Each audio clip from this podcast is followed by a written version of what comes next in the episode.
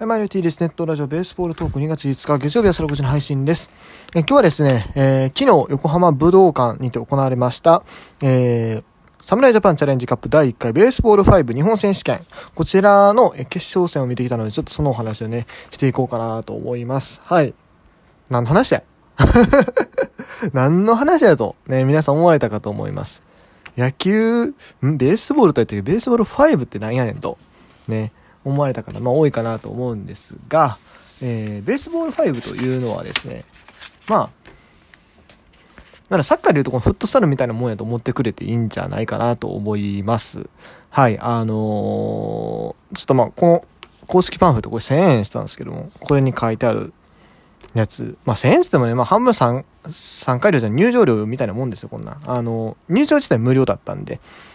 まあでもちょっとまあ一応記念に、買ってみたみたいな感じなんですけどね。はい。ここのろくページに書いてあるところから、えー、読んでいきたいと思います。えー、っと、ベースボールごとは、ベースボール型競技に新たな革命が起きたと、あ、これちょっと読むと長いな。うーんと、ベースボールごは、えー、まさにこの新時代が求める新しいベースボール型競技。手打ち野球という誰もが慣れ親しんだ遊びの中から生まれたその進化系。スピードかつダイナミック、そしてスタイリッシュにフィールドを魅了する。えーと、ちょっとストバーして、えー、世界はちじゅっかこく以上でプレーされている新アーバンスポーツと。にせんじゅうななねんに、えー、世界野球ソフトボール連盟 ダブリュービーエスシー に、えー、野球ソフトボール振興の一環として発表。はい、えー、元々はキューバの街中にて遊ばれていた遊びがルーツと、えー、基本的なルールは野球ソフトボールと同じ。試合はいちチームごにん制。公式国際大会では男女混合、男女どちらかは必ずにめい以上が常にプレー。アフリカやヨーロッパなど野球の設備や、えー、道具が不足している地域でもできることから普及が広がっていると。にせんにじゅうろくねんダカールユースオリンピック公式種目初の男女混合競技というふうに、えー、紹介されています。はい、でルールの方もちょっと載ってますね。基本的なルールは野球ソフトボールと同じだが、スピーディーでダイナミックなスポーツ。ゴムボール一つさえあればどこでも楽しむことができると。攻撃と守備を交代しながらごイニング制。相手と得点を競い、チームの得点が高い方が勝利。えー投手、捕手、外野手はいないと。えー、バッターは、えー、自分でトスしたボールを手で打つと。ホームランやファウルは即アウト。えー、アウトやセーフは野球ソフトボールのルールと同じと。まあ、もっと細かく言うといろいろあるんですけども、うーんと、まあ今、ちらっと言いましたが、まあ、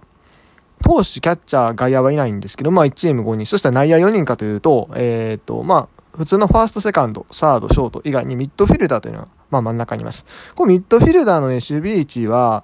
このルールブック的には二塁ベースのあたりになってるんですけど、実際はまあピッチャーぐらいのところにいると思っといてもろていいかなと思います。はい。で、あとまあ、んって思ったと思うのは、おそらくホームランやファウルは即アウトってことなんですけども、そう、あのー、ホームラン、一応ね、ちょっとちっちゃめですけど、柵があるんですが、その柵に、を超えるもそうだし、えっと、直撃もダメなんですよね。はい。なんで、あの、かなり、うん、ルールが厳しいかなと。要は、だから、あのー、野球とかソフトボールみたいなスポーツとは言ってるけども、これだいぶ違うなって思うのは、自分で、まあまだそもそも自分でトスしたボールを打つっていうのもあるし、しかも、あの、飛ばしたらダメなんですよ。飛ばしたらダメなんですよ。こう、ライナーで、ライナーとかいうかまあゴロ？うん。あの、グラウンドを切り裂くタイプの打球を打たなあかんわけですよね。うん、でしかもこれ、あの、あんまり手前でワンバウンドしすぎると、それはそれでアウトなんですよ。よんてんごメートルやったかなところで、うん。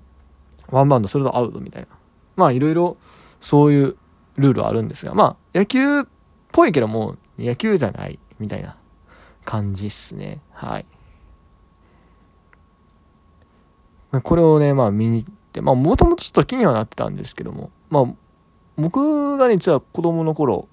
あの、小学校の休み時間でずっと手打ち野球やってたんですね。それはね、全然、あの、ルールは違うんですよ。あの、これね、めちゃくちゃちっちゃいボールなんですね。このベースボールごっていうのは。ほんまに多分野球とかソフトボールと同じサイズのボールを、まあ、ゴムボールにしてるみたいな感じだったんですけども、僕らが子供の頃やってたのは、普通に、あの、ほぼほぼ野球のまんまなんだけども、ボールが、あの、何？バレーボールというか、バレーボールだっけ？ほんまにもうプニプニしたバレーボールみたいなやつ。で、すごいでかいやつで、それを自分らで打って投げてみたいな感じだったんすよね。うん。それを小にから小ろくまでほぼずっとやってたかな。うん。ほぼほぼずっとやってたですね。そのずっと同じクラスやった友達があのめちゃくちゃ野球好きで、だからまあ僕はそいつの影響で野球ファンになったんですけども、そうあのそれずっとやってていうのもあって、まあちょっと興味があって、まあ全然別もんやけどね、別もんやけどちょっと興味があって、まあ生で見れるということ、しかも無料で見に行けるということで、ね、はい見に行ってきたんですが、で今回まあ。ユースの部とオープンの部があって、まあ、オープンの部っていうのは普通のまあ一般の部、成人の部で、ユースの部はまあ高校生以下だったかな、はい、みたいな感じですね。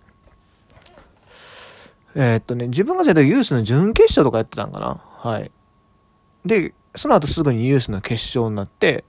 一般の決勝、オープンの部の決勝みたいな感じだったんですけど、ユースの方はね、えー、っと、決勝がね、横浜隼人の A チームと、それから、横浜隼人 A と B 出てたんですよね。えー、で、えっと、もう一校が、あの、サッカー有名なとこ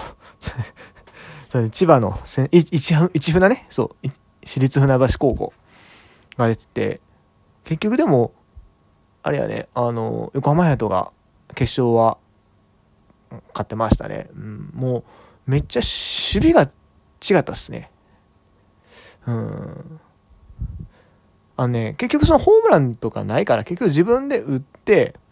一塁に早く走ってみたいな感じなんだけど、結局もう要は守備がうまいことできるかやと思うんですよ。ちゃんとボールをきちんと正確に取ってきちんと投げられるか、これだいぶ決まるんで、この競技見てて思いま思ったんですけども、うん、その守備のレベルが、まあ、多分横浜隼人の方が上やったかなっていう気はしましたね。はい。まあ、い、一船の方もでも、前の試合ね、すごい競ってて、まあ、僕入った時にあのやってた試合ね、めちゃくちゃ競っててね、結構何回も逆転みたいな感じで勝ち進んでたらしいですね。うん。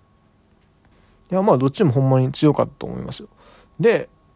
オープンの部ですね、一般の部なんですが、これがですね、決勝の組み合わせが、えっと、ジャンクファイブっていうチームと、それからジャイアンツというチームです。はい。ジャイアンツというチームはですね、あの、読売巨人軍なんですよ、実質。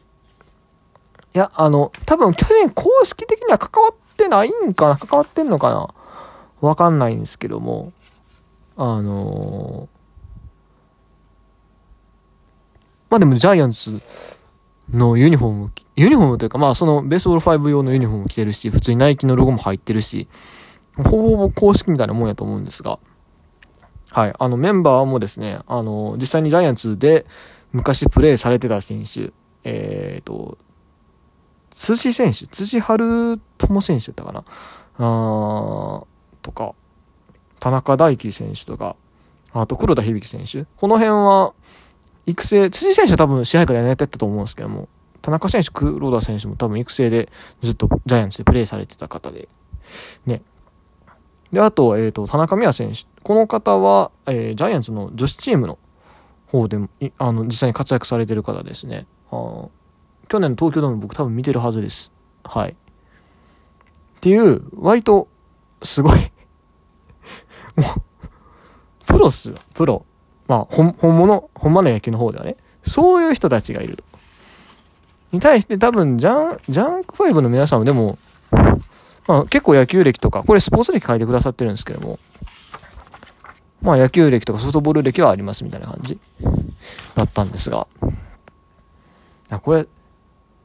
ジャイアンツがさすがに勝つんかなって思ったんです。でもこのジャンクファイブっていうチームもね、あのー、いっかい戦で、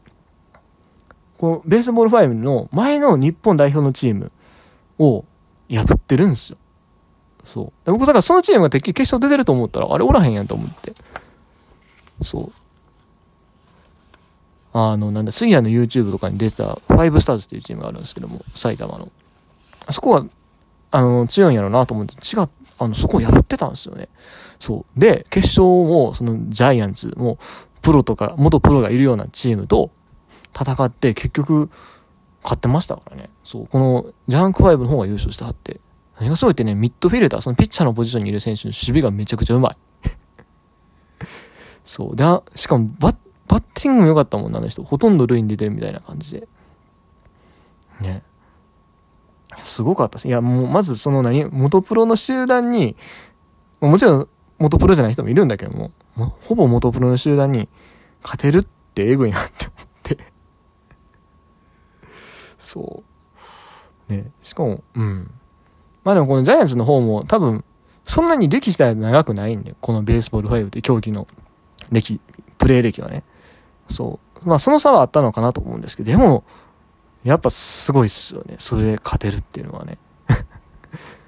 うん。いやー、めっちゃおもろかったさ。あの、YouTube とかもちょくちょく配信はしてて見てたんですけど、やっぱ現地に行くと、なんかより凄さが分かったっすね。うん。やっぱあのちっちゃいボールをうまいことと取るのめちゃくちゃ難しいと思うし、そう。で、あと、塁に出る方、まあ、バッティングの方も、でも普通に打ったら普通に人がいるとこがほとんどなんで、めちゃくちゃむずいんですよね。だからいろいろ読み合いとかもあったはずやし。いやー、面白そうですね、本当に。あの、見る分に面白いんですけど、普通にやってみたいなっていう気もちょ、ちょっとありつつ、ちょっとあるけどね、なかなか、そんな簡単に一人でポンと行ってできるもんでもないんでね、まあ、難しいんですけど。いや、ほんまでもね、おもろかったっすわ。うん。おそらくね、これからどんどん発展していくスポーツだと思うんでね、あの、ぜひ皆さんも一度、どっかで機会があれば見てみてください。というか、まあ、あの YouTube に今日の、今日のというか、ね、この日本選手権上がってるんでね、はい、あの、ぜひ見ていただければな、というふうに思います。では、えー、今日のネットラジオは以上としたいと思います。T でした。